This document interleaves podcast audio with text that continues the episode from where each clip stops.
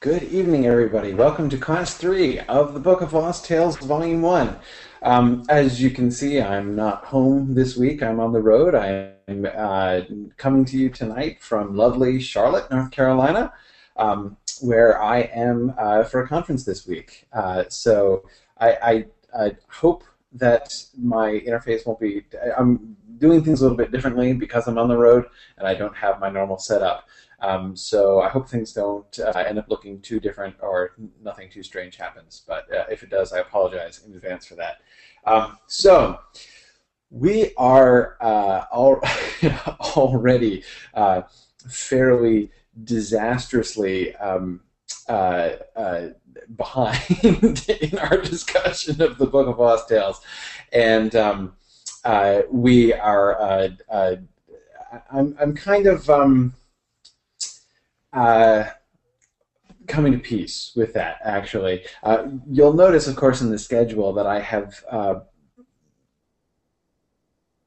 slotted some, not weeks off, weeks like next week we're still having class, but I don't have new reading scheduled for next week.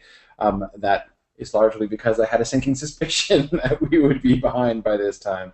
Um, Neil says many of you are behind in the reading. Uh, this is certainly, you'll notice, especially those of you who did the Unfinished Tales class, um, the, uh, uh, the reading in the Book of Lost Tales is significantly more um, challenging, I think, than Unfinished Tales, even the early, you know, the, the first stage sections of Unfinished Tales. Um, this is much harder going in many ways, both because of the particular approach that Christopher Tolkien has taken, that is the fact that we have, you know, the text and the notes and sort of the commentary and, you know, that, that kind of scholarly apparatus that he's placed around the story, which is much more intrusive in that way than it was even in Unfinished Tales. And again, I'm not complaining about that. I, I really do think it was the best way for him to have done it, but it makes it a harder read. Um, and harder to follow along, and certainly harder to immerse yourselves in. But it's also just simply, I think, much more alien um, I, with Unfinished Tales, there is the sense, um, well, at least I always have the sense in reading Unfinished Tales that I am, you know, getting something exciting. You know, that I'm that, I'm sort of seeing behind the scenes. I'm I'm learning more about the stuff that I really wanted to know. Here, we're encountering something that's strange, something that's kind of familiar that we think we know, but it's but it's kind of strange, and in some ways. Um, in some ways, even the elements of familiarity to it make it almost the more off-putting. Um, you know, one example of that I plan to plan, mind, not hope, plan to get to tonight um, is the depiction of Fui. Yeah, you know, if you love Nienna as much as I do from the Silmarillion, then uh, uh, the character of Fui, as it is described um, in uh, in these chapters, is kind of difficult uh, to, to to sort of deal with. Um, uh, Roy has suggested, I trust flippantly that we just skip some chapters. Um, Roy, that is certainly not going to happen. Um, but I am, however, going to be kind of jumping around a little bit. Um, I'm going to today go back and do, I'm, not just going to sort of go through and do the stuff in order last time that I didn't get to, and then I, am going to do some some stuff from last time, um, but sort of combine it with some things. I, I want to sort of follow some uh, primary themes uh, between this week and, and next week, our, our sort of catch up week. Uh, and the way that, um, that I'm wanting to structure that is I want to spend tonight primarily looking at the depiction of the gods, at the depiction of the Valar and, and these other spirits that we hear about, as well as looking at, as I was as I mentioned at the end of last class where I wanted to begin tonight's class, is looking at some of those essential mythic ideas that uh, that we can see really informing Tolkien's thought, stuff that which is which you know we can know is going to be important for the whole rest of Tolkien's career, and which I think we can, we can really see um, uh, some really powerful early versions of in these early stories. But then we're going to look at the depiction of the gods. We're going to look at the Valar themselves and and and some of the you know their, their actions and motivations and then we're gonna uh, then next time i don't have any serious aspirations i'm getting to this tonight um, but next time i then want to look at the children of iluvatar um, uh, the discussions from chapters two and three about the fates of the children of iluvatar um, you know the, their natures and their fates and and uh, and in particular looking at that really intriguing stuff that christopher tolkien draws attention to in his commentary about the sort of eternal destinies of the children of Iluvatar and the way that Mandos is set up and, and that kind of confusing business and his poem about Habbanan uh, and all that stuff. So I, that stuff I'm still going to do. We're not going to get to that tonight. I'm going to save that for next time and combine with that next time a discussion of the coming of the elves and they're bringing uh, their the the uh, the Valar bringing them over to uh, uh to Valinor. So that's the plan that's that's that's that's that's how we're going to do this. Um, so uh, uh, you know, I, I, and and I I think we'll be back on track. But however, I do still want to encourage you as we come into next week. Next week is our first official Q and A session, uh, and I, I don't want to completely lose the Q and A element uh, in my desire to catch up with what we've gotten behind on. So uh, I do strongly encourage you. You know, the, the you know that one of the other reason that I schedule those classes is for you to be able to have these times to sort of pause and look back on what we've done so far. Obviously, the discussions that we've had, the elements that I'm really you know sort of choosing to um, to highlight and to emphasize. These are things that uh, you know that really interest me and that I think are really fascinating. And thinking, especially thinking about them in conjunction with Tolkien's later works. But goodness knows, not only am I not going to cover everything, but uh, you know we're not going to. Uh, there are many different angles and many different um, you know sort of questions that could be asked or or, or sort of trains of thoughts thought that could be pursued uh, in talking about this material. So if there are you know things that I haven't hit on, stuff that you would like to talk more about, be very happy uh, to uh, to see if we can work some of that into. So I encourage you again. Uh, you can send me an email. You can you can post that um, in the questions box tonight. Um, you know, as I've done before, if you could kind of flag that at the very beginning of your uh, comment, if you just put the word topic uh, and then colon, just so that I know you're proposing a new topic and I can I can come back to that for next time. Um, or if you want to send me an email, you can do that to olsen at mythgard.org uh, is the best way to do that. So uh, anyway, okay, so on to what we're going to do tonight. On to uh, to to myths and the gods. Um, one of the myths that comes up, um, and it's which I think is really fascinating uh, here, is um, this issue of the sea longing. Um, this, of course, is you know is something that we get very persistently throughout um, throughout Tolkien's works.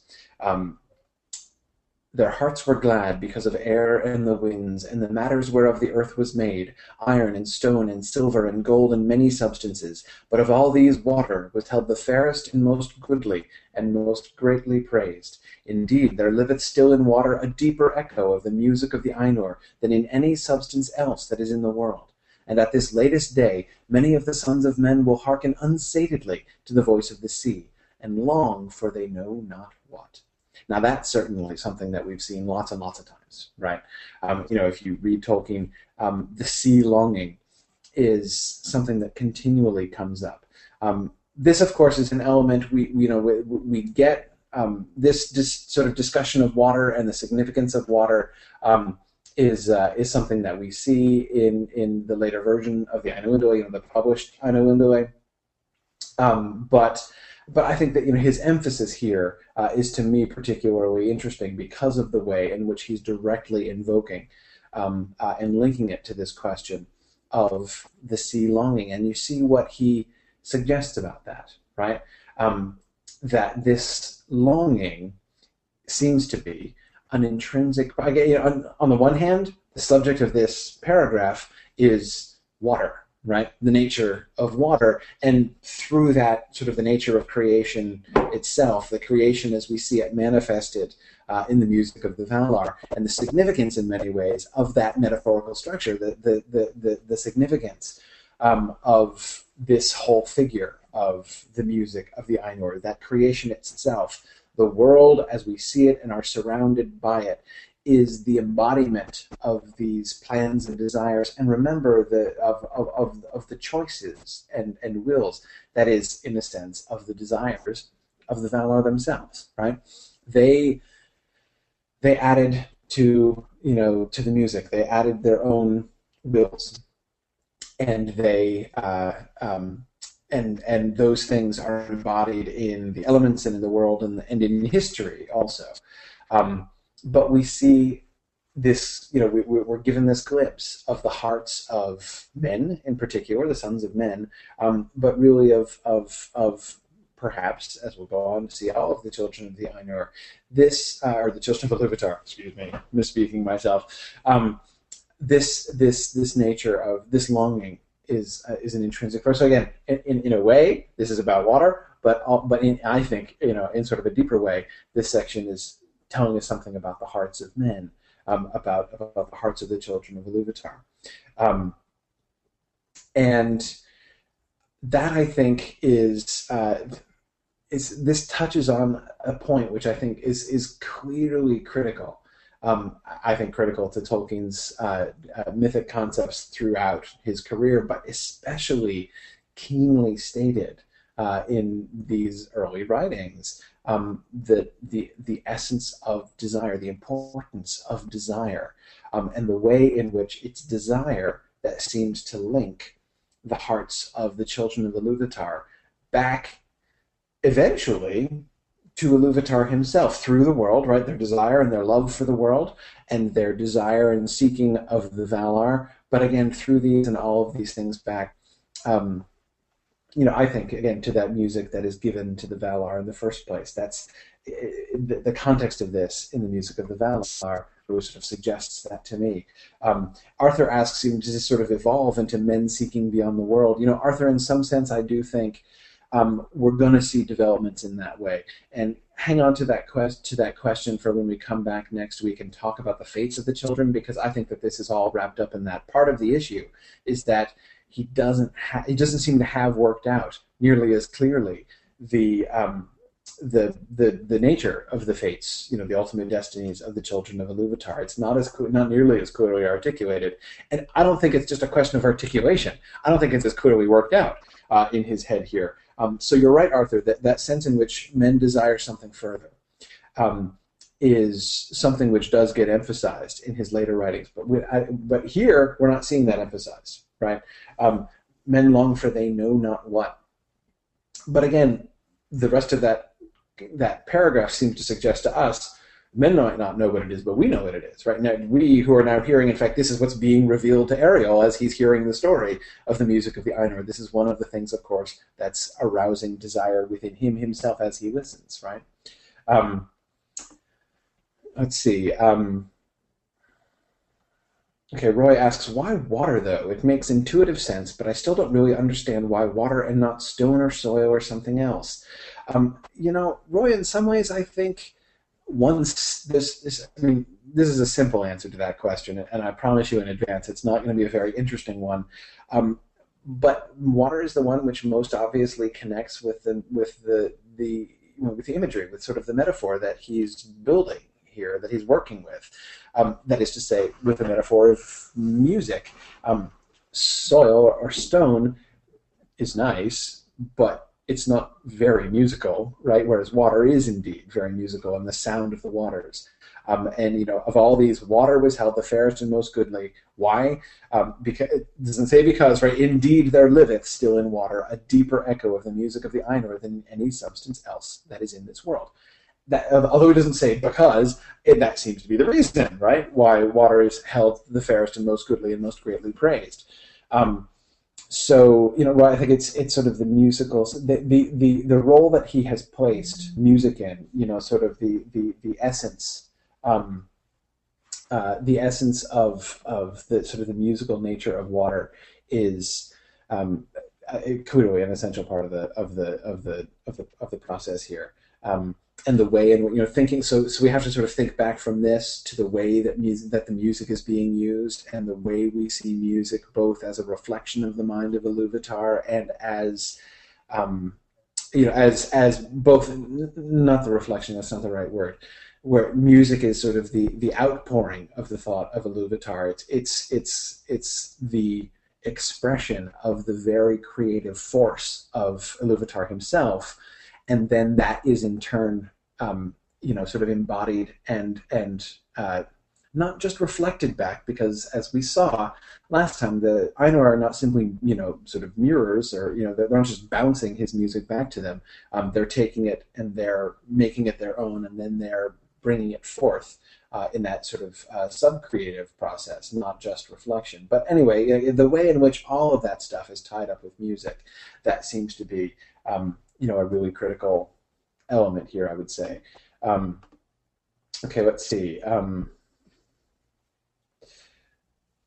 Don asks a great question. Was Tolkien a musician? No, so far as I know, he wasn't. Um, you'd think so, wouldn't you? Uh, you know, if you read this, you know, you'd think like, oh, you know, he must have been in love. No, no. Um, he seemed to love the idea of music. That you know, for him, music seemed to con- conceptually seems to convey something, um, which was obviously very powerful to him. But um, uh, but uh, no, I mean, he, it's, and I'm not trying to say he's. It's not that he wasn't musical at all, but uh, uh, you certainly wouldn't. Um, you certainly wouldn't sort of know from his, uh, you know, lifelong activities. Again, it's not like he was somebody who was, uh, you know, playing um, instruments and stuff his whole life. Timothy points out that, of course, his his mother and wife were interested in music. Yeah, sure, absolutely. But again, it's not like he is a musician, and this is sort of um, kind of expressing him. Don, I yes, Don is follows up by saying. Uh, you know, perhaps a connection with the music of the spheres. It kind of do, it does seem to me that that is is one of the things that's really informing Tolkien's ideas. That it's it's this is not something that he's fundamentally inventing. The concept that expressed in music is an old it's a medieval idea um, that the spheres of the heavens resonate and make music.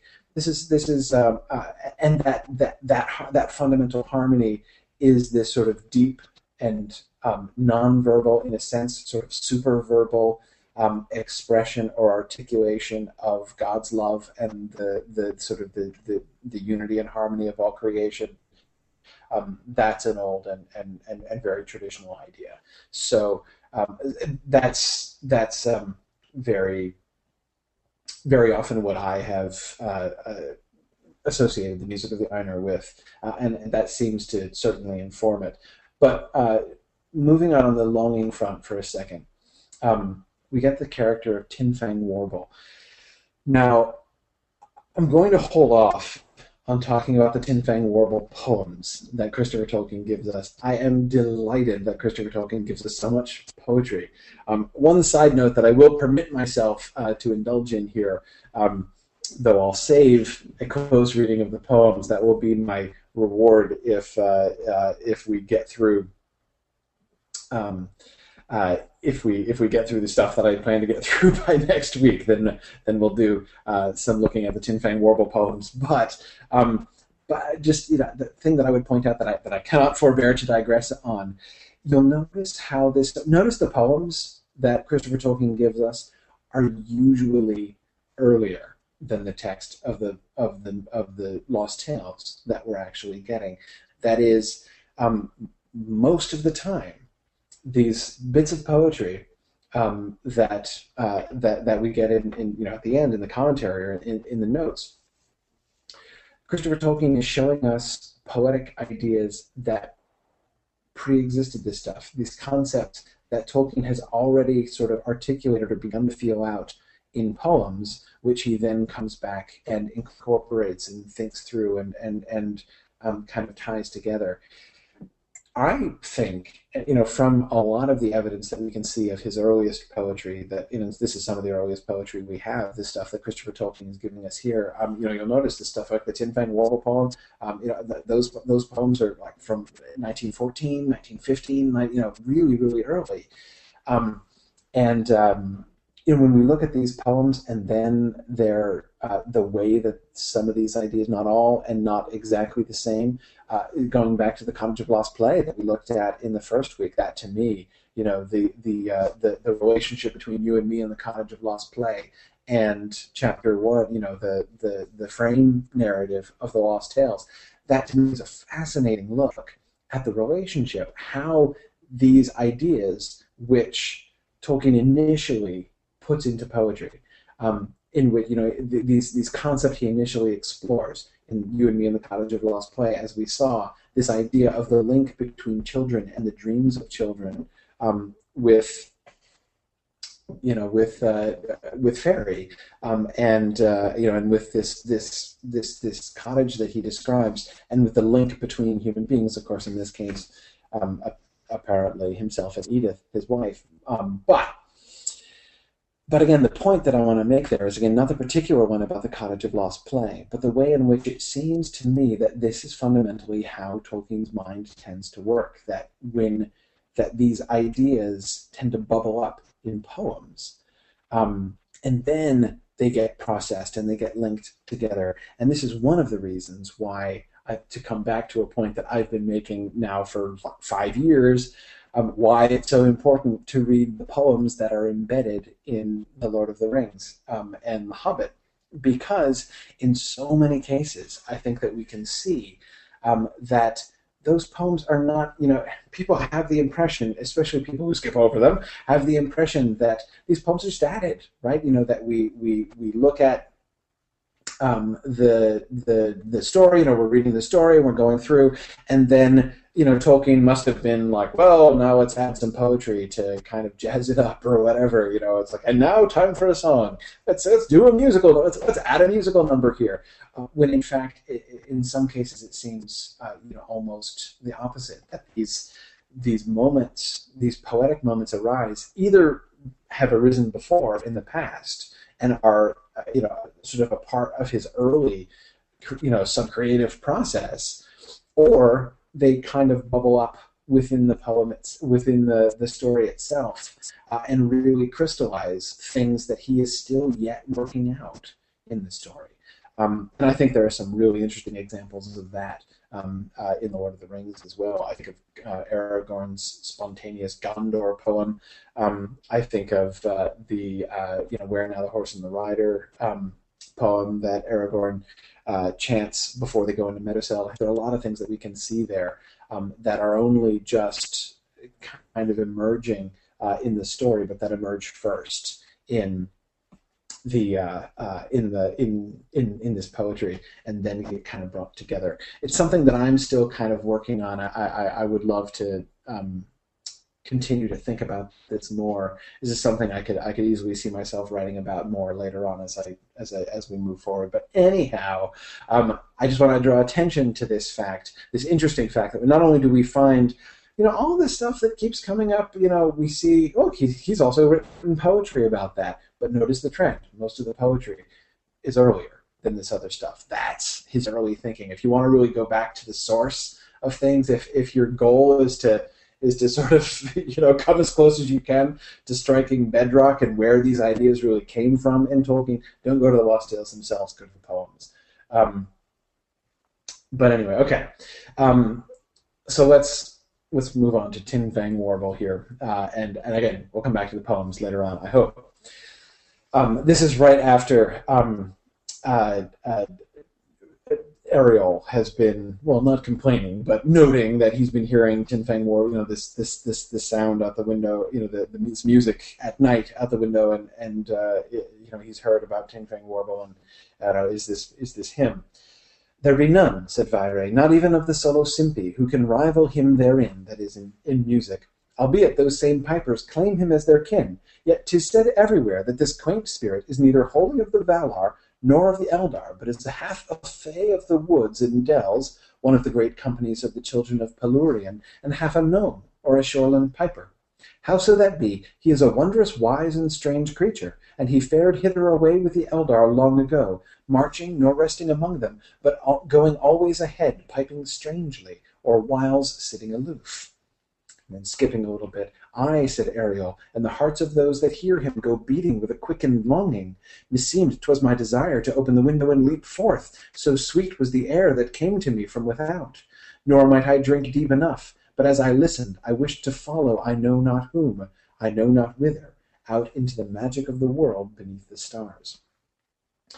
So notice again this connection between longing and music, right? We have the longing in water, uh, you, know, uh, uh the, you know, the longing for the sea, um, but in that passage in the music of the Ainur, we were being told that, you know, in a sense, really what underlies the longing for the sea, it's not like, in essence, you know, the reason that men long to go to sea is not because they're, you know, it's like you know adventure or discovery of the unknown or any other explanation one might want to give for the longing for the sea, but rather it's the music of the water itself that calls to them and calls to them in some deep way. Um, here we see music again calling to someone and, and inciting this kind of longing. Um, I really love the way that um, uh, the way that Tolkien plays on words there in the second paragraph. Um, so sweet was the air. Air is the play here. Of course, it's not just you know the air that's coming through the window, but the air, you know, the the the song that you know that's that's being played. Um, and so he uses air. I assume meaning song, right? So sweet was the air. So sweet was the song that I was that I was hearing that came to me from without. But then he goes on to to speak of it as if it's he's letting in sweet air through the window, uh, you know, breathing it in. Um, nor might I drink deep enough. Um, you know, so the, the way in which he gives through that play on words this almost you know tangible, as if the music of Tinfang Warble, the music that is coming in through the window, could itself be inhaled. You know, and and and you know he, he can't drink deeply enough of it. That itself is a metaphor. Um, you know, to to to compare, uh, you know, breathing deeply of air to drinking deeply of water. But then both of them as a metaphor for taking in the music that he's hearing. I think that the whole sort of network of imagery that Tolkien creates there is really interesting and really fascinating and, and really indicative of the way that Eriol is trying to capture this like the longing, the desire uh, that the music awakes within him. Um, Don, Don, says uh, Tinfang Warble is is uh, is a Pied Piper clone and a Tom Bombadil prototype. Uh, yeah, you know, in some ways. Now, you know, th- there are obviously differences there. I, I, don't think I could call him exactly a prototype of Tom Bombadil, um, but there are certainly some similarities. We're going to come back to Tom Bombadil actually, Don, later on. Um, uh, yeah. Um, now, Sarah asks a, a, really good question, and Sarah, I too couldn't help but think about this as I was uh, reflecting on this and reading through these passages again. Um, Sarah King asks, Do I think uh, the longing that Tolkien is talking about here is the same thing as what C.S. Lewis called joy? Um, I don't know that it's the same. This is one thing you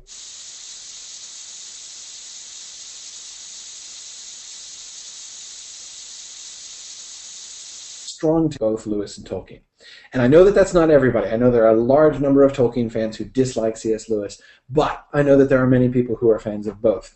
And it's really easy when you're when you're fans of both and you know both, as I certainly am. I, I, I you know they're two of my favorite writers of all time, both of them, and um, it's really tempting to draw lines right? That is to say, or really to skip over lines is really what I mean. That is to say, well, you know that Lewis and Tolkien were friends and they talked a lot and they kind of had a lot in common. So it, it, it becomes really tempting to sort of blur lines uh, between the two of them.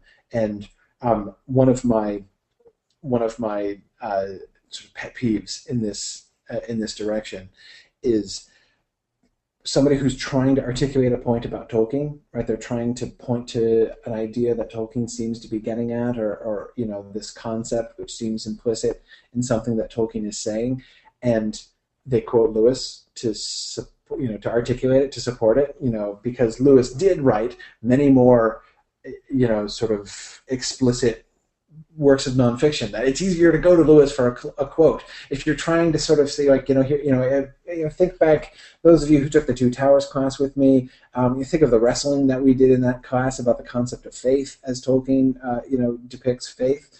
Uh, and all that you know our, our, our discussion of that word and how that concept seems to be applied but I think it's disastrous. Well, not always disastrous. I don't always disagree with the conclusion people come to, but I always disagree with the method. Um, when you know you're sort of trying to uh, get trying to sort of articulate faith and Tolkien, and then go to Lewis uh, to sort of uh, for a quote to kind of support it and back it up. And, and I'm always I'm always I'm always cautious um, about that. Um, uh, but uh, you know, so uh, try not to do that. But but Sarah, as you say, I also couldn't resist this connection. Um, the fact that um, Tolkien and Lewis, both of them, for both of them, this concept of longing for something I don't know quite what. Um, is central to their thinking and bo- central to both of their thinking way back. Of course, Tolkien hadn't met Lewis when he wrote this stuff, so there's no question, there's no possible question of influence or anything here. Um, that's obviously totally off the table. But um, are they, you know, is there similarity between in their thinking? Oh yeah, yeah. They don't articulate it in the same way. They don't seem to conceptualize it in exactly the same way, but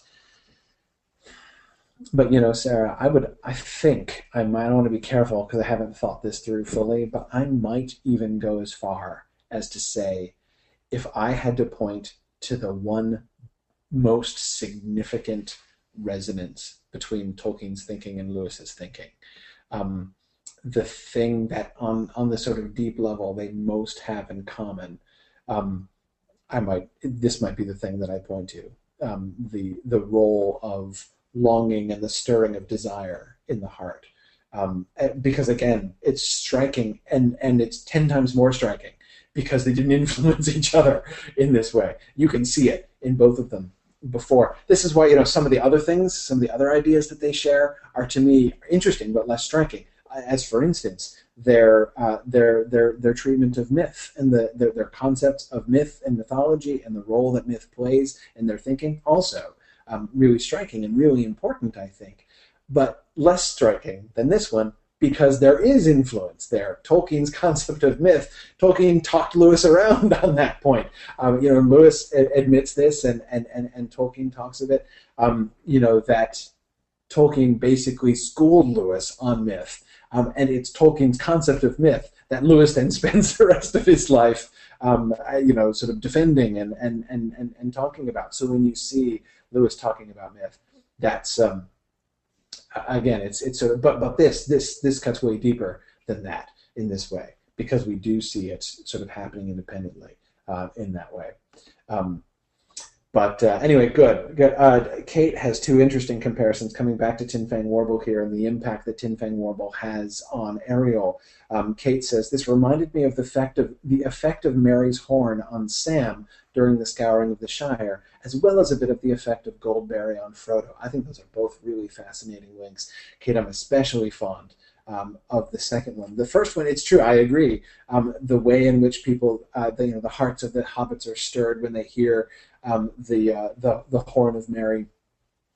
Um, we certainly do get there a, a sort of a parallel with you know the, the the hearing of music and the stirring of the heart by music, but in some ways that's kind of a the the the, the, the Merry's horn version is is sort of a much cruder version of this. It's like the it's a magic horn, and the magic of the horn is to sort of prompt um, people to. But again, there's not that sense of of uh, kind of touching to the deep nature of the human soul, right? Then like the, the ultimate nature of the human soul and the relationship between the human soul and the world and the human soul and God, right? Those are the things that seem to be evoked in this, you know, the description of the sea longing and in the, this t- talking Tinfang Warble. And so, Kate, this is where I keep coming back to.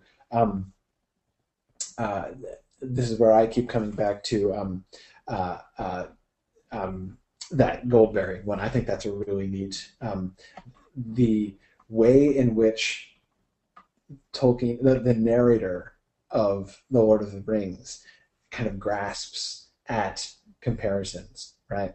Uh, how to express what it was like for the hobbits to meet um, Goldberry. Um, I find those passages really, really interesting. Um, and so, Kate, I hadn't thought about putting them next to this, but I think that's a really great thing to do. Um, that that that strikes me as um, uh, as very as very right. Um, one um, brief note. I'll come back to it later on. Um, Vairë's explanation of who Tinfang Warble is is I think really fascinating in this context. Right, he is um, not an elf. He is half a fae, and the fae um, are not fairies. Fairy and fae are not synonyms in the early language of the Lost Tales here. Um, fairies and elves, those are synonyms, but a fae is not a fairy. A fae is one of the gods. In fact, a fae of the woods and dells means what in later parlance he would call one of the Maiar. Um, the fae are those of the spirits of the gods, the people of the gods, as they are described. Um, these spirits who are not children of Iluvatar, um, who are associated with the gods. Um, so I, that's one important sort of distinction to make. But again, the way in which Tinfang Warble, who is the source of this music, who, ins, who you know who excites this longing um, in Eriol and indeed in everyone, um, the way that he is described as being this this this this mix. He's the first. It's the first in, you know, indication we get of anything like this of of uh, of any sort of actual joining between uh, the elves uh, and uh, and the gods, the elves uh, and the fae, the fairies and the fae. You know, the fact that he is of both worlds. He is of the elves, but he's also of the fays of the woods and dells. Um, uh, and um, you know, how so that be, we're not really sure, but he's a wondrous, wise, and strange creature, and it's part of both his strangeness and his uh, uh, wisdom and his wondrousness and the wondrousness of his wisdom that we see him connected, I think, in in in, in both things. Um, uh, because again, in some ways, it makes him almost a perfect embodiment of this longing, doesn't it? You know that this longing is itself one of the things that draws the elves, that draws the children of Iluvatar. Obviously, it draws Eriol too, um, towards uh, towards the Fae, towards the gods, towards the world, towards Iluvatar. Again, all it's it's it's all about you know harmony and bringing together and that desire. Um, so um, anyway, um, Chuck is asking, you know, what should we see uh, Tinfang Warble um, as you know as Pan, as connected with Pan? I'm resistant to that, Chuck, um, for a couple of reasons, and actually. A, a, try to remember to come back to this explicitly. We're going to get to the, this kind of thing. Um, that is, to the issue of the relationship between the gods in the Lost Tales and the gods in sort of you know traditional external non-Tolkien pantheons. Um, uh, I want to come back to that issue a little bit later on. But um, uh, anyway, okay, let's see. Um, looking through some comments that I missed here. Um, Okay. Oh yeah. Arthur asks, uh, uh, Tinfang is Luthien. No, Tinfang Warble's Luthien's brother. Uh, there's one. There's that one passage. this is why it's so important to read the notes because sometimes you get some really excellent nuggets uh, in the end notes uh, on, uh, on on these chapters. Um, Christopher Tolkien gives this one um, this this note that Tolkien wrote and then crossed out. Right. That said, that Tinfang Warble was the brother of Luthien, the child of uh, um, of Lin Tinto and uh, and and Gwendeling, that is to say, Thingol and Melian. Um, so and that's that that's a fascinating connection to think about. And again, he crossed that out, right? That's not that's not the case. He, he abandoned that idea. So we, we, I don't want to take it too far because it's pretty clear that he abandoned that idea really quickly. I mean, he wrote it in the notes, so it wasn't part of the original story that he wrote, and then he crossed it out before it could be fully incorporated into it. So it was obviously only a fleeting idea in his mind. Um, but I find, you know, once that fleeting idea is planted in my mind, it's hard to avoid um, the uh, uh, the sort of further reflections uh, that that it to me invites about Luthien herself, about Tinuviel, of course, as she's still called um, in uh, in these in at, at, this point. Um, and of course, you know, we, we associate, we've learned to associate Tinuviel with song and with the power of her song.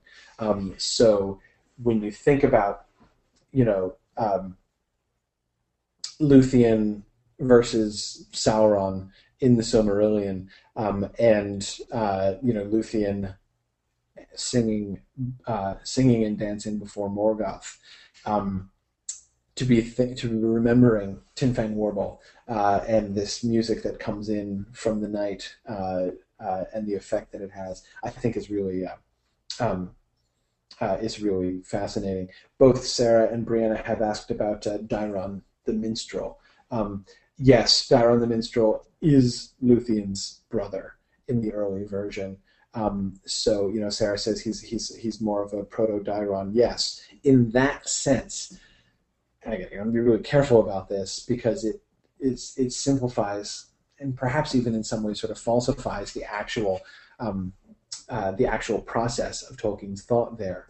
But there is a sense, nevertheless, in which um, Tin Warble becomes Dairon, her brother, becomes Dairon the minstrel, her, um, you know, un, uh, you know, the, the guy who comes in second to Beren, ultimately in the later version of the story, we, we can see some associations there. But again, you want to be really careful. Um, you certainly can't draw equal sides. You know, Tinfang Warble equals Dairon because even by the time um, you know we get to Dairon as as uh, uh, you know brother of Luthien when he's first man you know he's manifested in the story in that way we see that if I'm remembering correctly that's that's he's her brother in uh, the Lay of Leithian um, in the you know, the poetic version that he writes um, up in the 20s. Um, so, but but again, he already even then he's a very different character from Tinfang Warble. I mean, it's not. Yes, he he's a musician, um, and he's her brother, uh, and he's you know one of the greatest of the musicians. But he's he's not he's not Tinfang Warble. You know, he's not associated in this way with this kind of desire, with this kind of um, because of course you'll notice the other essential element of Tinfang Warble of, of his character of his character is that he um, is elusive, right? You, you, almost can never see him. He travels with the Eldar, um, but not with them, before them, right? He goes before them singing. So, you know, his music draws them on. He's with them, but he's not with them. Um, that's uh, an essential element again, very different um, from from uh, as he ever is. Um, Mariel, uh, Merrill, Merrill Terinki has uh, this comment for Eriol when he is asking for limpe, um, that magic drink um, of the Eldar, which he desires to taste of because he has this unquenchable longing and he wants to. So we have limpe. Remember that that that that um, imagery that Eriol was using in his description of his reaction uh, to. Um, uh, to, to, to Tinfang Warble and his music, um, where he's taking in the music as if he's inhaling the air, but both of them as if he's drinking, and you know the way that we get that that sort of metaphorical chain there. Um, but behind that and around that, we have limpe itself, which is literally a drink, which seems to be connected, certainly in Eriol's mind, um, and it's is explicitly connected with music and with the understanding of these things. You can you gain those who drink of limpe gain this perfect understanding of all musics, right? They they um, they become sort of in tuned with.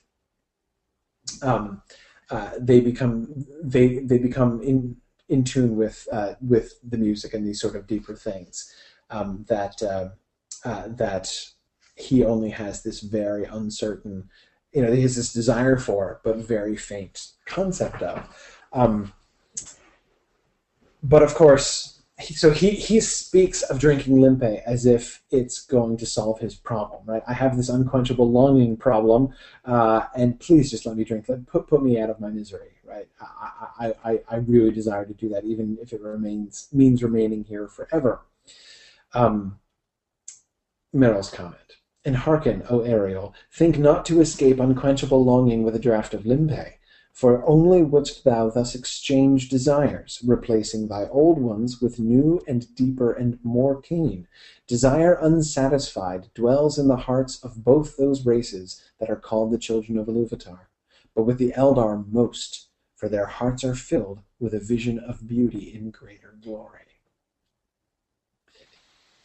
Really fascinating idea. This is one of those uh, one of those moments in the Book of Lost Tales where I'm like, whoa, deep, deep thoughts here. You know, you can see Tolkien really wrestling with this. And it's one of the fascinating things about this mythology that he's writing is seeing him wrestle with these really deep concepts. And um, uh, desire unsatisfied dwells in the hearts of both those races that are called the children of Iluvatar. It is essential to being a child of Iluvatar to have not just desire dwelling in your hearts, but desire unsatisfied dwelling in your hearts. Um, so drinking limpe doesn't solve the problem, right? It, in a sense, makes it worse, if you want to call it worse, right? It's it's not bad. It's it's part of being who they are. Why are do, are the Eldar? Do, does unsatisfied desire dwell most with the Eldar? Why is why, why do they have a bigger unsatisfied desire problem, if it's a problem, uh, than the men do? Because their hearts are filled with a vision of beauty in greater glory which is counterintuitive, right? Certainly counterintuitive to Eriol, who's like, look, give me limpe, then I'll understand better, and then I'm not going to just be long. I'm not going to be in the dark anymore, right? I'm not going to be just longing for something I know not what. Then I'll know what, right? And then then I will have satisfied desire, and that'll be better. Um, no, no. Uh, the more you know, the more you desire. It's because the Eldar have a vision of beauty and great glory because, in a sense, they do see clearer and they do know more and they are more closely in touch with these. And because of that, their desire, they, there's more um, unsatisfied desire that dwells in their hearts, not less. Um, uh, anyway, I think this is uh, uh, this is really fascinating. Uh, several people are, are thinking back to or rather thinking ahead, way ahead, uh, uh, in Tolkien's chronology um, to the Akallabêth. Um, uh, Kate says this seems like a lecture for Ar-Pharazôn, um, as well as an answer to what happens to Frodo and Bilbo. I, Kate, again, wonderful connections. Um, yes, yes, certainly this is something. Um, now, you know, I think this would have been lost on Ar-Pharazôn, who was by this point you know, by the point at which he really needed a lecture, um, thinking only of power and not about desire at all. Um, but you know, I, I too can't help but think about that debate between the elves and the Numenoreans back when the Numenoreans are still just starting to turn away, um, and when they talk about you know the, desiring what the elves have. Note, this isn't the answer that the elves give them then, right? Um, uh, but it is fascinating to think about this in conjunction with this. Now, again, we can't just take this early stuff and transplant it forward, and, and you know we certainly can't be like you know when we're trying to explain the Akallabêth and look at the arguments that the elves you know are, are making to the Numenoreans in that debate, we certainly can't be like, well, here's what the elves are really good at. Let's quote from the Book of Lost Tales, right, and that'll help explain what they're really getting at. We can't do that, right, because you know concepts change, that's written much later than this, so you know we have to be careful in sort of following the development of Tolkien's thought. We don't want to assume that he's still thinking about things in exactly those terms, whether he would articulate it differently later or whether even his entire concept has significantly changed. Many things about it will have significantly changed by that time. So we can't, we have to be very cautious in doing that, and I always want to be um, sort of as scrupulous as possible uh, in doing that. But but I agree with you, Kate. That connection is really interesting, and certainly, if we we can, we can't just draw an equal sign between them. We can't just quote the one to support the other, but we can think about them together, right? Um, we can uh, sort of put them side by side and consider them, and I think that when we do, um, as with those other comparisons, Kate, that you were suggesting earlier, it, it, it's really uh, it raises some really interesting things. Um, yeah, yeah. Um, Arthur asks, is this the seed of the theme of men wanting to be like the elves and the cause of all their grief? Again, again Arthur thinking of similar things um, and going back to the uh, to these debates. You know, I don't. Arthur, in some ways, I think my answer to your question is yes. Is this the seed of the theme of men wanting to be like the elves? Uh, and is this, you know, sort of the cause of all their grief? Yes, this is the, but I'd emphasize seed, your word, seed right? This is the seed of those things. um, that is all of the ways in which we see men envying the Eldar, whether it be you know sort of most explicitly with the um, with the Numenoreans, um, you know, or, or, sort of men being dissatisfied with their lot and their fate in other ways. Um, this is the seed.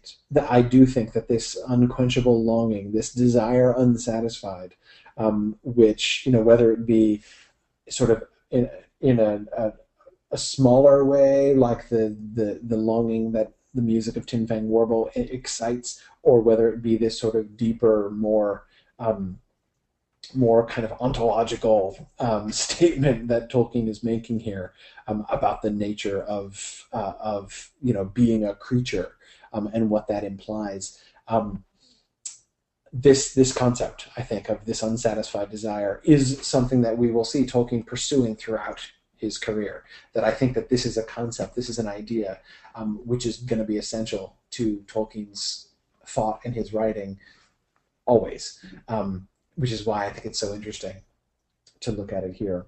Um, yeah, yeah. Uh, Kate says this is the fascination of the History of Middle Earth series uh, to see how he is working things out. Like he doesn't really know what he thinks uh, until he writes it down. Um, yeah, he's really working these things through. Again, remember, this is his first attempt at, at integrating these things into a consistent system. We all associate this with Tolkien right? We all know and love Tolkien as the guy who's so great at integrating systems.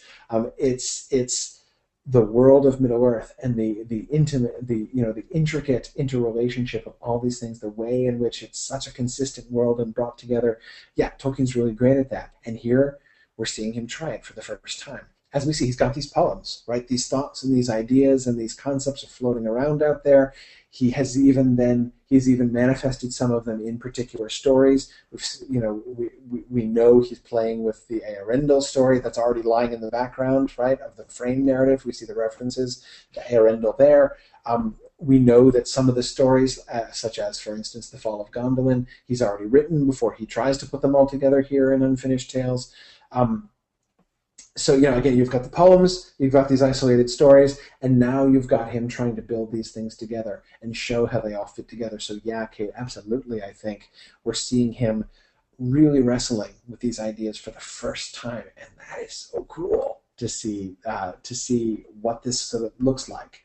Um, yeah yeah um, and kate you are totally right about the fact that the concept of longing is an issue for the valar as well. It's not just about um, and elves. And that's actually, Kate, what I was thinking when I was saying just a minute ago um, that it seems to be for Tolkien, an, uh, for Tolkien an essential element to being a creature, right? Not just a children, a child of Iluvatar, but a creature, a created being. Um, and because it, because it does affect the Valar as well. Okay. Um, I'm not being a model of efficiency this evening, but that's okay. Because, um, you know, I've got next week to catch up. So it's like I have infinite time. So I don't have to worry about anything. That's pretty much the moral of the story that I'm taking out of this. Um, let's look at another one of these. I, I, don't regret spending a lot of time on the unquenchable longing theme, this sort of this this deep mythic concept, um, which is so important for Tolkien. But there are other concepts which are going to be really important uh, in his thinking in the future. And I want to look next. Uh, Nancy's laughing at me for calling a week infinite time. It's an extra week, you know. So since it's an extra week, I feel like, oh boy, you know, compared to trying to think of having to finish everything up tonight, it's like I've got, I've got the rest of the world practically. Um, so okay, anyway, um, I want to look at the trees so here's his description um, about uh, how about about the trees coming um, coming to birth. Now in the midmost vale they digged two great pits, and those are leagues asunder, yet nigh together beside the vastness of that plain. In the one did Ulmo set seven rocks of gold, brought from the most silent deeps of the sea, and a fragment was cast thereafter of the lamp that had burned awhile upon Helcar in the south. Then was the pit covered which with rich earths that Palúrien devised, and Vana came, who loveth life and sunlight, and at whose song the flowers arise and open, and the murmur of her maidens round her was like to the merry noise of folk that stir abroad for the first time on a bright morning. There sang she the song of spring upon the mound, and danced about it, and, wa- and watered it with great streams of that golden light that Ulmo had brought from the spilled lakes. Yet was Kulullin almost o'erflowing at the end. But in the other pit they cast three huge pearls that Ossé found in the great sea. Me pause here for a second. Um, as I'm doing this, uh, I meant to say this before I started reading the passage, but there's still time. Um, I want you to point out what are some things that you notice? One of the things that we're getting, one of the reasons that I love this passage, it's I've not given you, of course, the passage which actually describes um, the sprouting of the trees. Instead, I find a real richness in this passage because this gives us sort of the mythic concept that underlies the two trees, if you see what I mean. Look at the descriptions that he's giving here and tell me what you see. What are the uh, what do you think are the important elements or the important images that we get here? Um, how are we getting the two trees contextualized for us by this passage, if you see what I mean by that? Um, so I'd love to see your observations, what you think are really interesting and important elements in these descriptions. Back to number two. In the other pit, they cast three huge pearls that Ossé found in the great sea, and a small star Varda cast after them, and they covered it with foam and white mists, and thereafter sprinkled lightly earth upon it. But Lorien, who loveth twilights and flittering shadows and sweet scents borne upon evening winds, who is the lord of dreams and imaginings, sat nigh, and whispered swift noiseless words, while his sprites played half heard tunes beside him, like music stealing out into the dark from distant dwellings. And the gods poured upon that place rivers of the white radiance and silver light which which Silindrin held even to the brim, and after their pouring was Silindrin yet well nigh full. Okay. What do we see here? What do you notice? Um, okay. Neil is pointing to the seven rocks of gold. Um, yes, yes, I find that really fascinating. And Neil then generalizes a little bit later on um, treasures from the sea. Nancy also pointing out that we have both um, the rocks of gold and the pearls, right, from the sea. Um, now, again, we've already looked at the the significance of the sea. Well, not the only significance of the sea, um, but the, what's emphasized about the sea and how the sea, you know, contains this reflection or even sort of echo or continuation uh, of the music of the Ainur. Um, so that seems to be uh, that seems to me a non-coincidental link, right? That at the bottom um, you know, in some sense, not in a structural sense, but in a, in a sort of figurative sense, the foundation of each of these mounds from which the trees are going to spring, within these things which where, where the uh, um, you know these things which are going to nourish the lives of the two trees. The trees are spoken of as the great work of Yavanna, right? Um, remember the you know the conversation with Feanor when he's being asked to break the Silmarils to, to enable the trees to be healed. Um, and you know, because and Yavanna just said, you know, there's there's some works that I can only you know do once, and Feanor's like, yeah, me too, right? So again, the the parallel that's established there, we have the the Silmarils is obviously the great masterwork of Feanor, and the trees are the great masterwork of Yavanna, right? So Chris, I agree. We don't have um, the trees as being the great, just simply the great masterwork of Palúrien, um, as she's more commonly called here in. Uh, uh, in the Book of Lost Tales. Um, it's much more of a group effort. So I think that that's a really important observation. We see the trees as in this way more essentially connected um, to all of the Valar, not quite all, but many of the Valar here. Um, Ulmo's contribution and and and and Palúrien is there, but also Vana. Um, and yeah, so you we, we see uh, in Lorien, of course, with the with the other tree.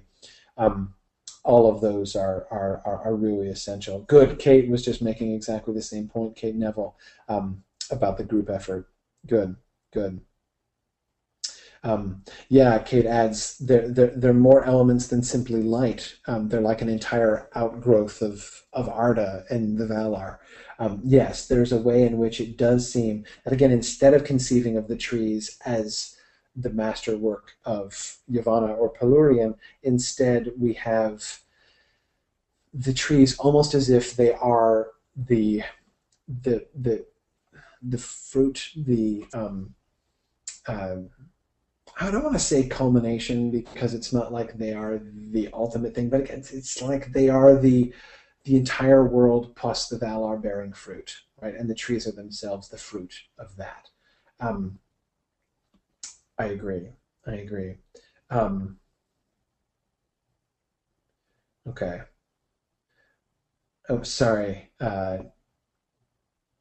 I see you guys lost me for a little bit. Um, am I back here now?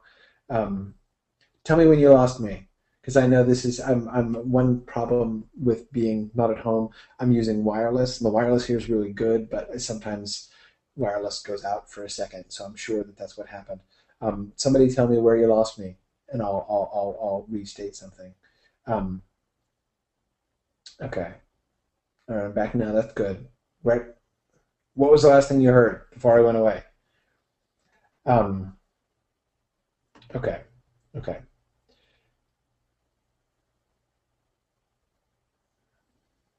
I remember where I left?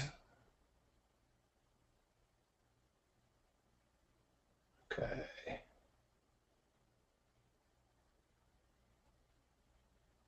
Um,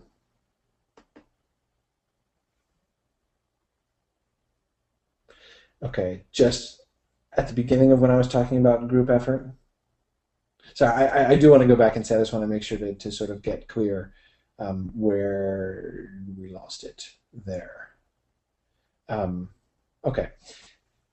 I'll do that again then, just to make sure we don't we don't we don't lose that. And please do tell me. Feel free to tell me right away uh, if you're losing me again. I apologize for that happening. As I said, it's um, not quite as reliable as the wired connection I'm able to do at home. Um, okay. The trees are more of a group effort. Chris Stevens rightly points this out. Kate Neville makes the same observation. And this strikes me as a really essential element. It's something that's really fascinating about, um, about the trees as he depicts them here. Um, what I was saying when I think I was gone is that we see in the later published Silmarillion that the trees are more characterized as the masterwork of Yavanna, right? And there's that scene with the with you know when Feanor is asked to break the Silmarils, where we have the explicit link or the explicit parallel rather between the Silmarils as Feanor's masterwork and the trees as Yavanna's masterwork. Both of them have done a great work which they can't replicate, right? Um, and here we see the trees not as the masterwork of Yavanna at all, um, but rather a collaborative effort of all of them. And I like um, Kate's the way that Kate articulates that um, that they are um, uh, that the, you know it's it's it's like all of Arda and the Valar coming together, and that does seem to me right here. Um, that they are the word that Oissa as Thomas suggests, is epitome. They're like the epitome of the Valar in the world. I think in some ways that works, especially if you use epitome uh, in its old sense. Uh, you know, like the sense in which John Donne used to use the word epitome. Um, but um, uh, but but I would even say you know they are like the bearing of fruit of all of these things. Um, almost like rather than like the product of one of the gods, they are in, they are almost like the children of all of these things together. They are the offspring of their thought, right? Um, and that element, I think, is much more heavily emphasized here. Um, good, good. Um, now, this relationship to um, the, let's see, um, this relationship to light. Um, you know, Neil was pointing out the golden light from this from the from the spilled lakes. This, I think, is a really interesting element of the Lost Tales story. Um, many of you will have observed before that this idea of light as a liquid substance um, is still implicit in many of in much of the language of the published Silmarillion. We can still um, you know the way that um, the way that uh, uh, Ungoliant comes in and sucks the light out of the tree as as you know she sucks its very sap in life. The way that the light of them is collected like dew and fills vats. You know, so we still get, um, even in the published Silmarillion, um, that language which conceptualizes light as this like tangible liquid substance. That trend, of course, is much more emphatic in the Lost Tales. We see that that idea um, is still there in the published Silmarillion, but it's been toned way down from where it was before. Um, the idea of the lamps, the great lamps of light being spilled, and that liquid light um, running out and being lost, and then sort of gathering up and trying to retain as much of that light uh, as possible. Um, uh, is uh, is is a is a, a, fascinating concept. For this reason, therefore, again, there's like this conservation of light thing going on, right? In order to have the trees, the trees are um, are again kind of an embodiment of this. They draw upon this these lakes of light that they've collected there in Valinor. It doesn't just work the other way around. The trees are themselves like the living source of light in Valinor. Um, in the later version, they're the replacement of the lamps. Right here, um, it functions very differently. Um, and we have this idea almost like there's a certain amount of light that's created and it's you know embodied in this liquid and uh, uh, and you they, they they don't make any more of it you know it, the, the, the trees are not generating light they're recycling it right um, uh, yeah exactly as chris points out they have to be watered by the light absolutely um, it's like um, you know, in, in, in Valinor, we don't have the water cycle, we have the light cycle, right? you know, from the vats to the trees and back to the vats. Um, uh, and it even, uh, you know, speaking of that, it's even actually descending. Um, Light and beauty is in Valinor, but there is a deep twilight upon the world, for the gods have gathered so much of that light that had before flowed about the airs. Seldom now falls the shimmering rain as it was used, and there reigns a gloom lit with pale streaks or shot with red, where Melko spouts to heaven from a fire-torn hill. Um, this is a passage, of course, later on, but it's it's fascinating to me in sort of seeing this, the way in which we see this, not metaphorically but literally, uh, being embodied within the story here. This idea again, it's not water light as liquid is not just a metaphor. Um, it's a it's a physical fact in Middle Earth here. Um, uh, and so again, here we see the light cycle going on in Middle Earth as well. Um, shimmering rain seems to be like actual rain of light. But of course, we also see the way that this to crudely adapt the metaphor in a different way, the way in which this shines a light upon the Valar and the choices that they're making. Um, Arthur points out that we have, you know, here uh, greedy gods keeping the light for themselves. Yeah, we do get that element with the Valar here. Um, this passage really jumped out at me as a kind of indictment, I think. Um, and uh, you know, and we'll come back to that when we look at the the way in which the choice to invite the elves, you know, the Eldar, to come live with them in Valinor, the way that that's depicted here in the Lost Tales, which is pretty striking compared to the published Silmarillion. But, um, but yeah, that light they've hoarded it, um, and they're not sharing it. Not only are they not sharing it, they've drawn it away. Middle Earth is now dark. The Great Lands are now left in twilight because all the light and beauty is being hoarded in Valinor. Uh, you know, the, we're not getting dragon imagery here. You know, it's not. I, you know, I, I don't feel safe in making that comparison. Um, but of course, notice by saying that I've made it implicitly anyway. Um, and to me, one of the consequences of that, one of the fascinating consequences of that, is the implications about Melko there. Um, Pale streaks are shot with red where Melko spouts to heaven from a fire-torn hill. Middle-earth, you know, the Great Lands, as, uh, you know, when the Valar leave them and go to Valinor, um, being sort of abandoned uh, to Melkor and, uh, and uh, Melko, excuse me, and um, a um, you know at the mercy of of his creatures and of his tumults. Um, that's still here, uh, or rather, that was there originally here in the Book of Lost Tales. But the way in which we get, on the one hand, the hoarding of the light by the Valar, and then the pale streak, you know, the, the, the, the, the red shots of light where Melko spouts to heaven from a fire torn hill. It's still the tumults and and the violence which Middle Earth itself, which the land of Middle Earth is to which it's being subjected um, by the discord of Melko, and yet it's the only light around, right? Um, and that again, to me, is an even more powerful indictment, um, uh, which I think is is really is really fascinating. Um, yeah, but Chris, you're right. That is retained. There is an element of that which is still retained in the Silmarillion. That the light of the trees is blocked from Middle Earth. It only is enabled to come out through the Calacirian, right through the gap. Um, uh, yeah, good. And Nancy had just been making exactly the same observation I was just making. Melko's the only one who's providing light at this point. Um, yeah, yeah, yeah. I agree. Um, yes, you're and Chris, you're right. This this element is is still there, but it's um, uh, I, I think it's it's much more emphatic here. The way in which this is clearly an indictment, clearly the Valar not getting things right, is um, uh, is something that, uh, that that I think is much more prominent um, in this text.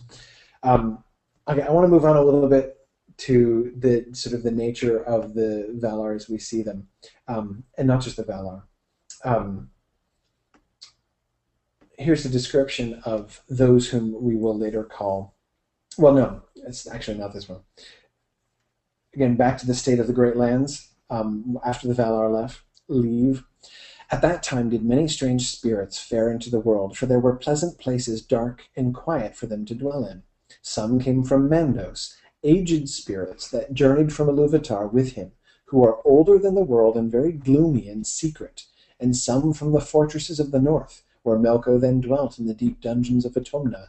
Full of evil and unwholesome were they, lurking, luring, and restlessness, and horror they brought, turning the dark into an ill and fearful thing, which it was not before. But some few danced thither with gentle feet, exuding evening scents, and these came from the gardens of Lorien. Okay, I wanted to bring that. This is to, me sort of a transitional thing. I want to move to look at the nature of the of, of the gods, the nature of the Maiar and the Valar, um, as we as we see them depicted, and, and and what kind of general conclusions we can draw about that. But I want to touch on this first, um, not only because we get here sort of a glimpse of these other spirits, and we see sort of these what will later be called Maiar in um, um sort of in action here, but I wanted to bring this up also because I think that this is another really powerful mythic idea that we'll see Tolkien working with uh, later in his career, for which I think we can see lots of survivals in The Hobbit and The Lord of the Rings still. And that is this idea that the world is full of strange spirits that fare around in the world. Um, think of the number of times in The Hobbit and The Lord of the Rings when we encounter in the story beings and spirits who don't have anything to do with the story, who don't have any, who who aren't necessarily on anybody's side, right? Um, who are just there and have been there for who knows how long.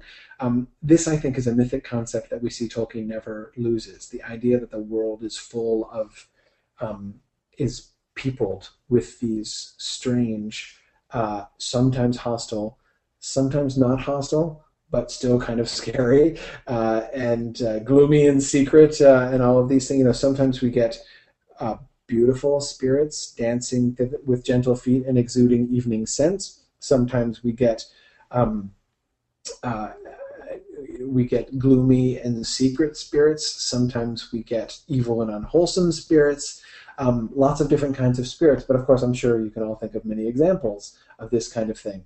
Um, Chris, yeah, Tom Bombadil. Now, again, I know Tom Bombadil is a separate history, and there's the the, the poem of the adventures of Tom Bombadil and all that. That's not what I'm saying. The point is this idea that you can go into the old forest. Think of the old forest, right? The old forest is a perfect example of this. All over, again and again, in many different ways, right? You have Old Man Willow, right? You know, you have this old spirit of the tree, um, which, whose song fills the whole valley, and uh, eh, you know, and who's he? You know, where's he from? What's what's up with him? What's his story? We don't know. You know, he's just been there. Tom Bombadil, Goldberry, right? They're spirits who are there, who've been there for a long time. Um, but um, then you have and and and Kate, yes, the stone giants, absolutely, absolutely. Um, uh, then you have, uh, uh, but again, the Old Forest, the Barrow Wights too, right? Again, I know they're given a, they're given a they're given more of a history um, later on uh, in uh, uh, in the appendices. Um, you know, spirits that were sent by the you know the the Witch King to fill the barrows, whatever. But but again, just the concept of as we wander through this land in story, we encounter things. The Watcher in the water, right? Those nameless, th- you know, those nameless things that gnaw the earth at the roots of the mountain that Gandalf encountered um, when he was uh, pursuing the Balrog up to the peak after his fall, right? The Balrog itself, right? That we awakened something that you know should have remained at rest. Uh, you know, the the fact, eh, all of these things, all of these things. Again, this you know, there's so many examples that you can come to uh, again and again. Um, there are all of these spirits around. Um, the world is crowded with this kind of mystery, and many of them are scary. Right. This seems to be again a concept that although he doesn't dwell on it that much, and and you know, they, and in the sense of sort of theorizing about it and making them a central part um, uh, of uh, uh, a, a, a central part of, of, of his again they they significant roles in these episodes in the story, but we never get their stories, right? We never see um, you know, they're not woven into um, the story. Um, they pass in and out, or rather, the people as they wander pass in and out of their areas that they've been in for a really long time. Um, anyway, anyway, um, Arthur asks a great question about those. Um, why doesn't Sauron know them, and how can they be older than he? I, quoting, of course, Gandalf here, who says those things, you know, describe, describing those nameless things that gnaw the earth. Um, even Sauron knows them not; they are older than he. Gandalf says. Um, Arthur is asking, how is that possible? Okay, here's a uh, here's a, a, a, a very tentative kind of answer to that question, Arthur. I find the question of older or eldest to be a sort of a vexed question. Um, this I come back to the sort of the famous debate. This is not quite as famous as famous a debate as the uh, the legendary debate of whether or not Balrogs have wings. No, there's nothing really to debate about. But anyway, um, I, I, less well known than that is still the old debate about who's actually the oldest, Tom Bombadil or Treebeard. They're both called eldest right? Um, uh, you know, uh, eldest and fatherless is Tom Bombadil, and and and uh, you know, Celeborn calls uh, calls Treebeard eldest. Uh, you know, maybe you could chalk that up to you know, it's Celeborn. But I'm just kidding. I, said, I, I really shouldn't go out of my way to make fun of Celeborn on every occasion that I have uh, the opportunity to do so. That would just be uncharitable. But anyhow, um, but again, this question, I feel, here's my theory, Arthur, for what it's worth, my theory is that the problem that people have in debating the question of age, or Arthur, as you say, how can they be older than Sauron? Like conceptually, how's that even possible? Sauron is a Maia. He he was presumably there at the music, right? Um, so how can anyone be older than him? Um, I think the problem here stems from our conceptualizing the question of age as how long has it been since you came into being? Right? That's usually what we mean, right? When somebody says, how old are you? They mean, how long has it been since you were born, right? I don't think that that's the way the concept of age and eldest are being invoked, either with Tom Bombadil or with Treebeard or about the nameless things beneath the earth here. Um, when you have a whole passel of things, you know, Valar and Maiar and everybody else, who all seem to originate at the beginning, who all predate, you know, the creation of the world, that question of like, you know, how old are you in the sense of how many years has it been since you were born is a completely meaningless question. Um, however, um, how I understand it, therefore, since I do think that way of thinking of it is kind of meaningless, um, for, for especially for creatures who predate the world, I think that what it does tend to point to are how how long they have endured in what they are doing. Tom Bombadil is eldest because he has been they think about that long speech he has about you know tom was here before this and before that and before that. He predates everything and everybody. He has been there before anybody else was there right and by there i mean principally where he is right um, it's not to say that he again was created prior to other Maiar or something like that um, rather you know he has this sort of claim of antiquity um, and he is nobody's successor, right? He is nobody's successor. He's this is this is, and uh, uh, with things being older than Sauron, Sauron is just passing through compared to these things. They've been there.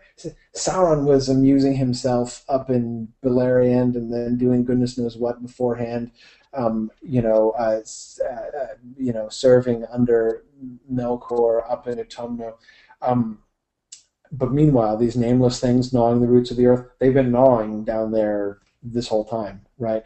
Sauron doesn't know them because he doesn't pay any attention to them, right? What you know, he's he he doesn't he doesn't see them, he doesn't govern them, he doesn't he's he's he's he's not met them. We don't really know, but uh, uh, we we clearly have. Um, uh, Sauron, uh, you know, so again, it's not that they're older than he, but they've been there for longer. Sauron is a local phenomenon, right? He's just passing through Middle Earth compared to these guys, right? That's how I understand that. I don't know. Um, I don't know if that's right. You know, Chuck says maybe the question should be when did they come into the world? Maybe, but again, I even think in the sense of how long have they been in one place seems to be impacting it also. Um, that again, one of the things that makes Tom Bombadil be able to claim I am eldest is like I have been here in this spot for longer than anybody else. Um, and not only longer than anybody else has been in that spot, but arguably longer than anybody else has been in any spot, right? Um, or at least as long as anybody else. Um, but um, anyhow, so uh, so that's that's uh, my probably inadequate uh, explanation of that, but but but but a good question, uh, Arthur. Okay, so um, so again, I want to point to these strange spirits, but let's go to the familiar spirits. Um, about them, about the Valar, that is, fared a great host, who are the sprites of trees and woods, of dale and forest and mountainside, or those that, sang, that sing amid the grass at morning, and chant among the standing corn at eve. These are the Nermir and the Tavari, Nandini and Orossi, Brownies, Fays, Pixies, Leprawns, and what else are they not called? For their number is very great. Yet must they not be confused with the Eldar, for they were born before the world, and are older than its oldest, and are not of it, but laugh at it much. For had they not somewhat to do with its making, so that it is for the most part a play for them? But the Eldar are of the world, and love it with a great and burning love, and are wistful in all their happiness for that reason. Um, so much here. Uh, and I'd like to start with that last point because it connects most to the things we've been talking about before. That is the difference between the nature of the love of the Eldar for the world. Uh, the difference between that and the love of these Fae, uh, uh for, of these Fays for the world. Um, the Fays were born before the world, and they're not of it, but they laugh at it much because they had to do with its making. Um, it is for the most part a play for them. It's something that they are they are separate from it. They are um, they are observing it, and they're often laughing at it. But the Eldar don't laugh at the world. They love it, the world, with a great and burning love, because they are of the world and they are wistful in all their happiness for that reason. Um, yeah. Now, um, the other the, the other thing I wanted to, to mention, of course, about this, so the primary thing I wanted to talk about are these names for these spirits, for these fays that creeps out. Fay, of course, is one. Brownies, pixies, leprawns. We we move first from names in Tolkien's languages to quite familiar names, right? Brownies, pixies, leprawns, fays. Um,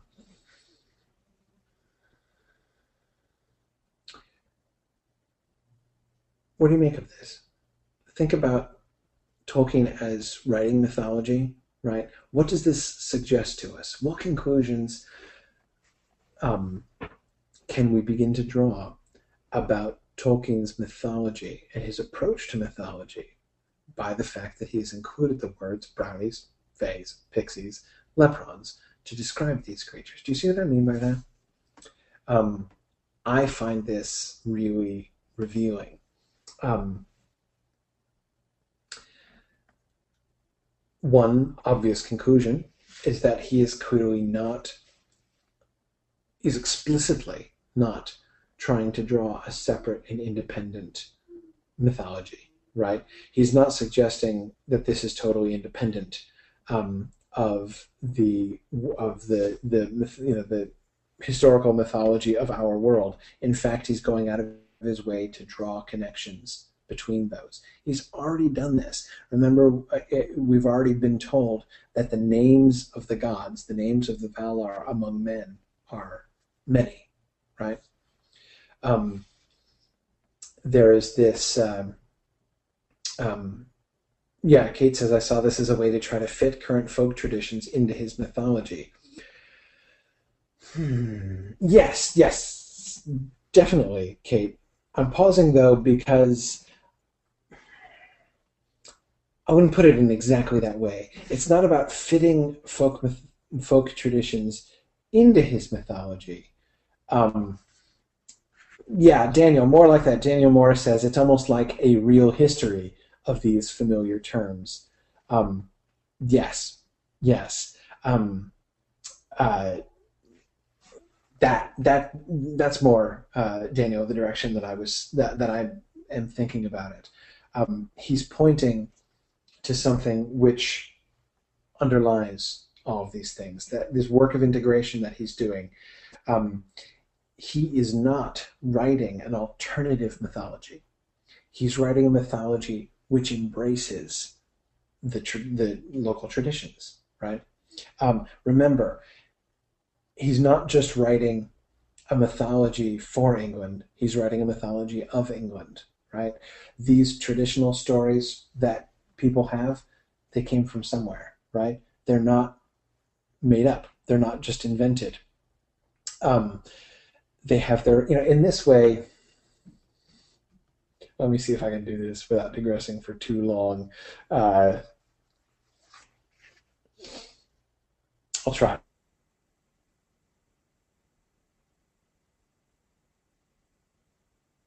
medieval cosmology, of the sort of medieval mythology, in the sense that when the medievals looked back at pagan mythology, they didn't chuck it out. The medievals didn't, by and large. They had way too much respect um, for the ancients and their learning and their wisdom. Um, some modern people have the idea that the Christian Middle Ages looked back, looked down upon pagan mythology, and were like, "Oh, don't read that trash. That stuff is wrong. It's full of lies." And uh, Christianity is the truth. Forget about that. Pay no attention to the pagan mythology. Purge it away. That was not at all their approach. That was not at all their thinking. Um, uh, there certainly was the school of thought that said those creatures which the pagans worshipped as gods were demons who were deceiving them right? Um, that was a school of thought that existed, but that's in many uh, uh, it, it, as evidenced by the way that they articulated, by as evidenced by much of their theology and almost all of their poetry. That's not the primary way that the medievals thought about pagan mythology.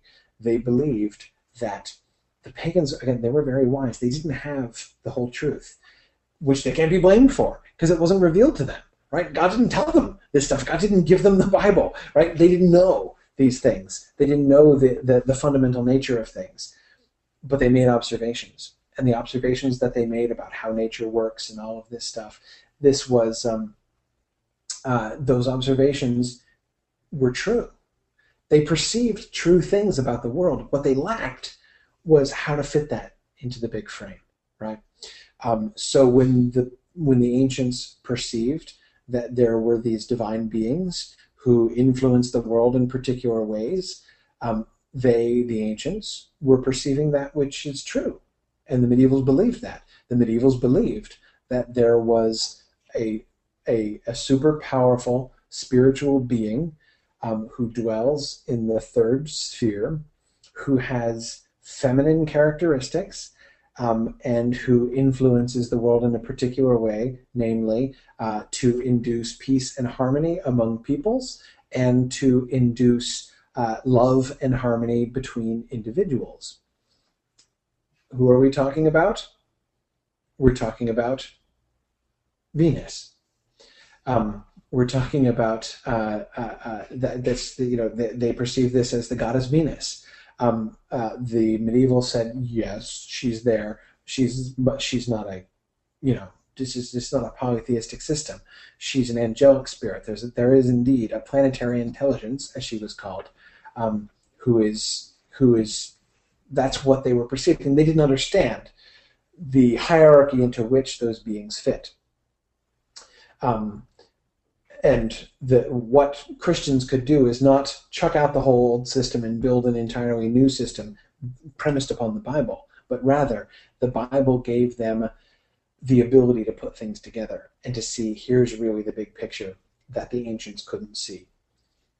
That's um, that's again that's how the medievals looked at older mythologies and how they related themselves. It wasn't just about them borrowing elements from older mythologies. It was about them embracing elements of older mythologies and recognizing again that the ancients perceived much truth. They just didn't couldn't fit it all together. They didn't know the whole story right? Um, the rest of the story, the, the, the, the overarching elements have been given uh, to Christians. They haven't figured them out. They're not smarter. Everybody knows that the ancients were much smarter than we are. Um, Tolkien isn't exactly operating in that same world here, but but it seems to me that there's kind of an element there that um, he's not claiming that his invented mythology here stands in relation to traditional um, you know, folk ideas as you know Christian theology stands to pagan mythology. You know, he's not saying, you know, I am writing the new great and authoritative mythology. I don't want to give that impression because that's not how I think that it operates. But um, what he is doing in sort of a smaller scale is sort of taking. Remember when he talked about the mythology for England, um, he it wasn't just a sort of a spiritual, like a cosmological mythology that he was wanting to build. In particular, it was it was it was fairy stuff, right? That there are no fairy legends that are natively English. That's what he wanted to supply. So what he does do, what we see him doing, and this is one of the most overt places where we can catch him doing it, is going back and looking at um, those traditional fairy stories which have come through but they but not in any clear way not in any articulated way but this evidence sometimes evidence even just in local traditions um, of you know of, of, of things like brownies and pixies um, where we can see some concept of fairy right but he's going to take and he's going to he's going to build this structure, this overarching mythological structure, which which shows us the big picture that underlies all of these things. So, why is it that stories about pixies and brownies and fays and leprawns have come down to us? Right? What underlies those things? Um, uh, they're not just random silly stories to be dismissed, but they don't tell the whole story either. Right? Just like the pagan myths, are not silly stories to be dismissed, but they don't tell the whole story, right? The story of of of Venus and her relationship with Mars. Um, that's it doesn't tell the whole truth, right? It, it doesn't convey, you know, uh, everything you need to know about mythology, but it's also not to be thrown out either. There's truth there, but we have to be able to contextualize it. Tolkien is contextualizing the fairy elements, right? And we see him explicitly doing this. And this then brings me to um, oh, and Sarah, yes, Sarah points out. Thanks for uh, pointing this out. She says it's interesting that these are not faded elves. Um, they aren't and haven't and have and never have been elves at all. Yes, he's making that distinction, but we do get the faded elves later on, um, and what we will see eventually. Guess what happens to elves as they fade in this early conception? They get smaller. Um, we see him even his mythology is even going to embrace in this early phases of his mythology. His mythology is even going to embrace Tinkerbell. It's even going to embrace diminutive Buttercup fairies and explain how Buttercup fairies came to be Buttercup fairies. He's not ditched that idea. He's not rejected it yet. Not in this early stage, because we can see that. We've already talked about how we get him dealing with issues of diminutiveness uh, in in the fairies um, already in this story. When we, we we see more of it eventually uh, as we go through the Lost Tales.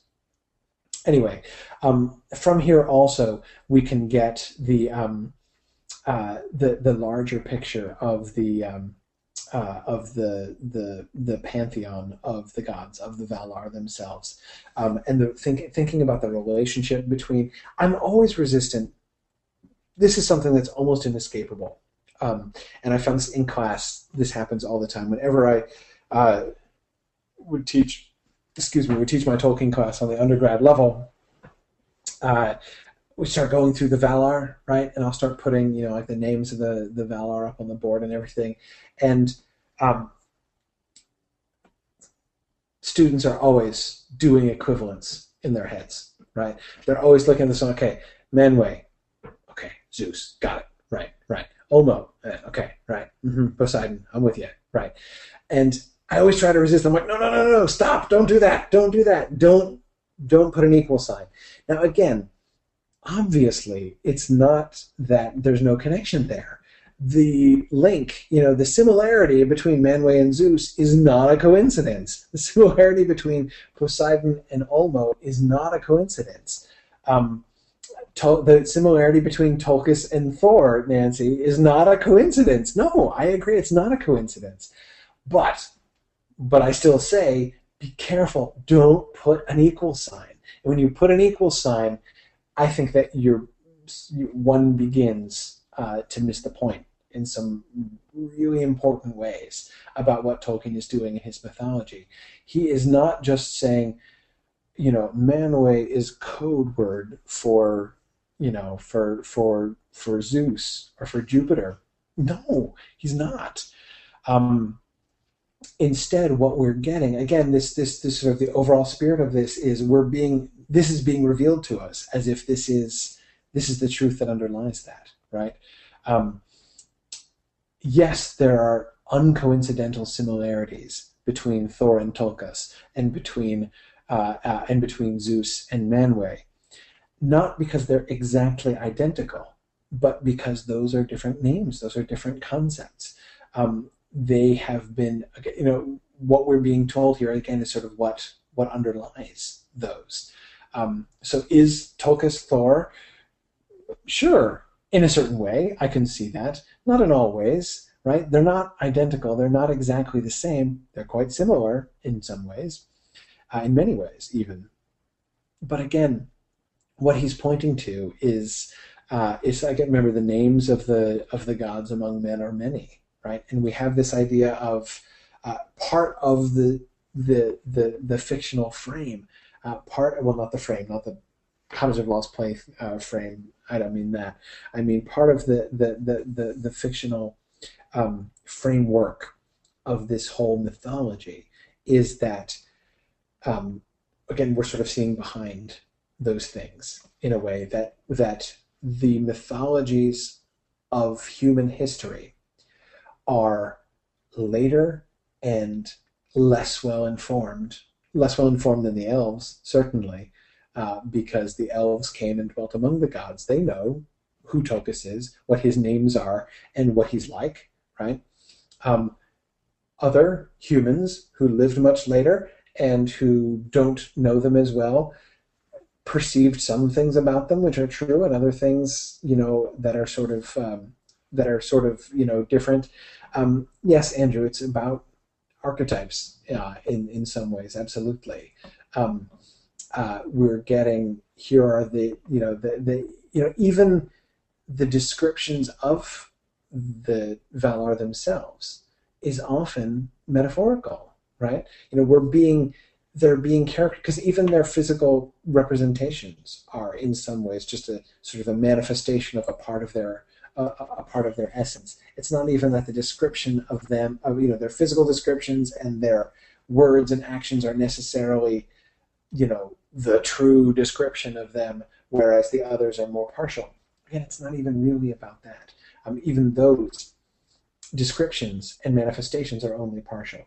Um, but there is this this sort of this thing that dwells above it. This this uh, this this essence, this archetype behind all of these things. So it's it's the idea of getting you know again not equating the two of them, but getting past you know taking Manwë and taking uh, you know Jupiter and and and other versions and concepts that are similar and seeing what is you know being invited I think to see sort of what is beyond how all of this fits together. Um, but that's not the overall effect of this story. One of the things that fascinates me about the Lost Tales is at the same time as at, at the same time as I think we can see this movement happening uh, in Tolkien's mythology as it's articulated here. Um, this movement for sort of again showing sort of what lies behind all of this stuff. It also is very much like an example of one of those mythologies, right? That is, we see the gods acting in ways which are much less remote. This idea of the Valar as archetypes feels much more like the Silmarillion, doesn't it? The published Silmarillion. Manwë doesn't have that much of a personality. He has some personality, but not that much of a personality. Tulkas has a great personality, but again, we don't get that much of him. Um, uh, Aule is different. The gods are in their description. The Valar uh, in the published Silmarillion are far more remote. They're less personable, right? They're less like people. Their personalities are less um, are less. They they become in the later version less well-rounded characters, right? Um, and that is one of the things that I think is really interesting about this. What the stories that we get of the actions of the Valar, um, they're trooping out to capture Melkor. Think, I mean, that's a fascinating comparison. Not just the differences in the story, that is, the differences in how they approach Melkor to chain him compared to, you know, in, in the Lost Tales to the published Silmarillion. But the the overall attitude, the, the, the tone of its description, right? The way in which we get in the published Silmarillion this description of like then did the Valar make war upon uh, upon Melkor, and it's you know we have this this uh, uh, you know bigger picture sort of survey discussion. Remember Christopher Tolkien in the introduction talking about the difference between you know being in close to the characters and sort of stepping back and giving a giving a sort of a synopsis of what happened. But you know the effect of that choice of giving the Silmarillion stories as that kind of synopsis also has a significant impact upon the depiction of the characters. When we just hear, and then the Valar went and made war upon Melkor, and then you know, and and and, and cast Melkor down on his face, that conveys a very different character. We we think about the the the, the Valar very differently um, when we read that than we do when we get this description of them and their battle array as they march out, and then their debates with each other, and uh, and uh, and uh, you know the, their plan to trick Melkor and why they decide to trick Melkor, and then how like Tulkas blows the plan right and just decides no I can't follow through with the, the, careful plan that we made. I'm just to jump up and and, uh, and and capture Melkor and that works out perfectly fine. Um, you know all of these things are elements that we don't get uh, in the other story and the result is that the, the, the Valar look much more human I think and that seems to put the whole sort of mythology in a very on a very different footing Um, that is the, the, the, the, mythological stories about the gods in a very different footing, um, much more like a traditional mythology in this way. Anyway, um, I'm keeping you guys way late, and I should let you go. I want to, as I say, next time come back to the um, uh, the children of Iluvatar and the fates of the children of Iluvatar, and we'll come back around to looking at the Valar and their choices more in that context, especially. Um, uh, and I'll probably come back and uh, allude more to, or you know, talk a little bit more about the chaining of Melko in the context of, you know, because we have those two major debates, right? Um, in these two major decisions that we see the Valar coming together to make.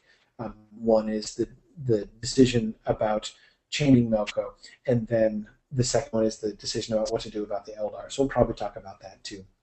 But um, uh, but what we'll save we'll save the rest of this stuff for next time. So next time, plenty of stuff to talk about. Right on schedule. Not worried. Everything's going to be great. Uh, thanks for joining me, everybody. Um, next week, I'm still not going to be back home, but I'm going to be in a different place. Uh, so, uh, you know, be keeping my fingers crossed that that works out. I hope. Um, I will let you guys know if there's any disruption to the plan, but my plan is still to hold class as normal at the regularly scheduled time next week. So uh, let's hope uh, let's hope that that works out okay. Anyway, thanks very much everybody for joining us. Good night.